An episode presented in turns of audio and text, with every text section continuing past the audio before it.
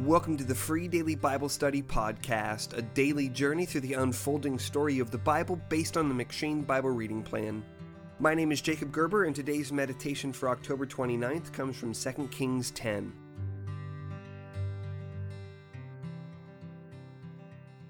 In yesterday's meditation, we began discussing the way the biblical authors use repetition to lace their narratives with rich, complex meaning. In 2 Kings 10, the biblical author uses yet more repetition to evaluate the reign of Jehu. To begin, Jehu stages an event for all the worshippers, prophets, and priests of Baal that recalls the showdown of the gods at Mount Carmel in 1 Kings 18. There, Elijah had also summoned all the priests of Baal and Asherah into a single place, and also, in the sight of Ahab, had slaughtered them all, in 1 Kings 18, verse 40. Here in 2 Kings 10, Jehu not only destroys the whole household of Ahab, but he also destroys the remaining priesthood of Baal that Ahab had introduced into Israel in 1 Kings 16, verse 31. And Yahweh commends Jehu for this in 2 Kings 10, verse 30. As far as these comparisons go, we are meant to see Jehu as a figure who does right in the eyes of Yahweh by opposing the house of Ahab just as Elijah had done.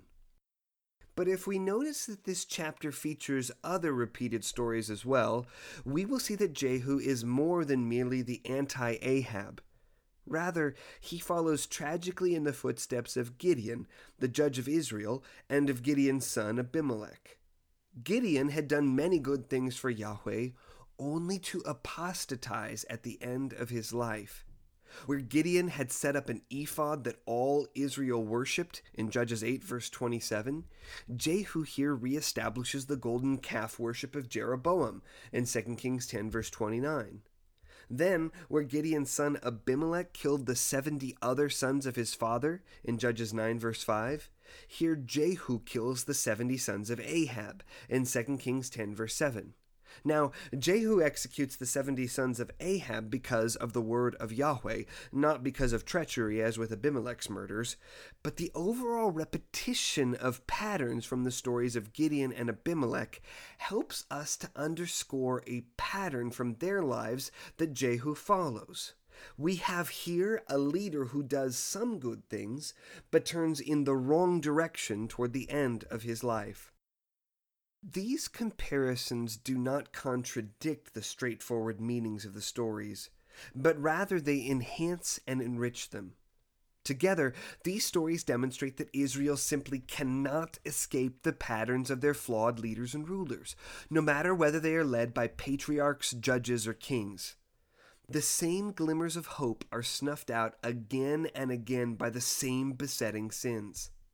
Ultimately, these comparisons and analogies underscore Israel's need for a better Savior, one whose good accomplishments could escape the disqualifying sins that had ensnared Israel again and again. Jesus, then, is the fulfillment of Old Testament types and shadows. Where Israel failed, Jesus succeeded. And where Israel succeeded in limited ways and for limited times, Jesus accomplished something both better and everlasting. Thanks for listening to the Free Daily Bible Study podcast. You can get more free Bible study resources by liking Free Daily Bible Study on Facebook at www.facebook.com slash freedailyBiblestudy.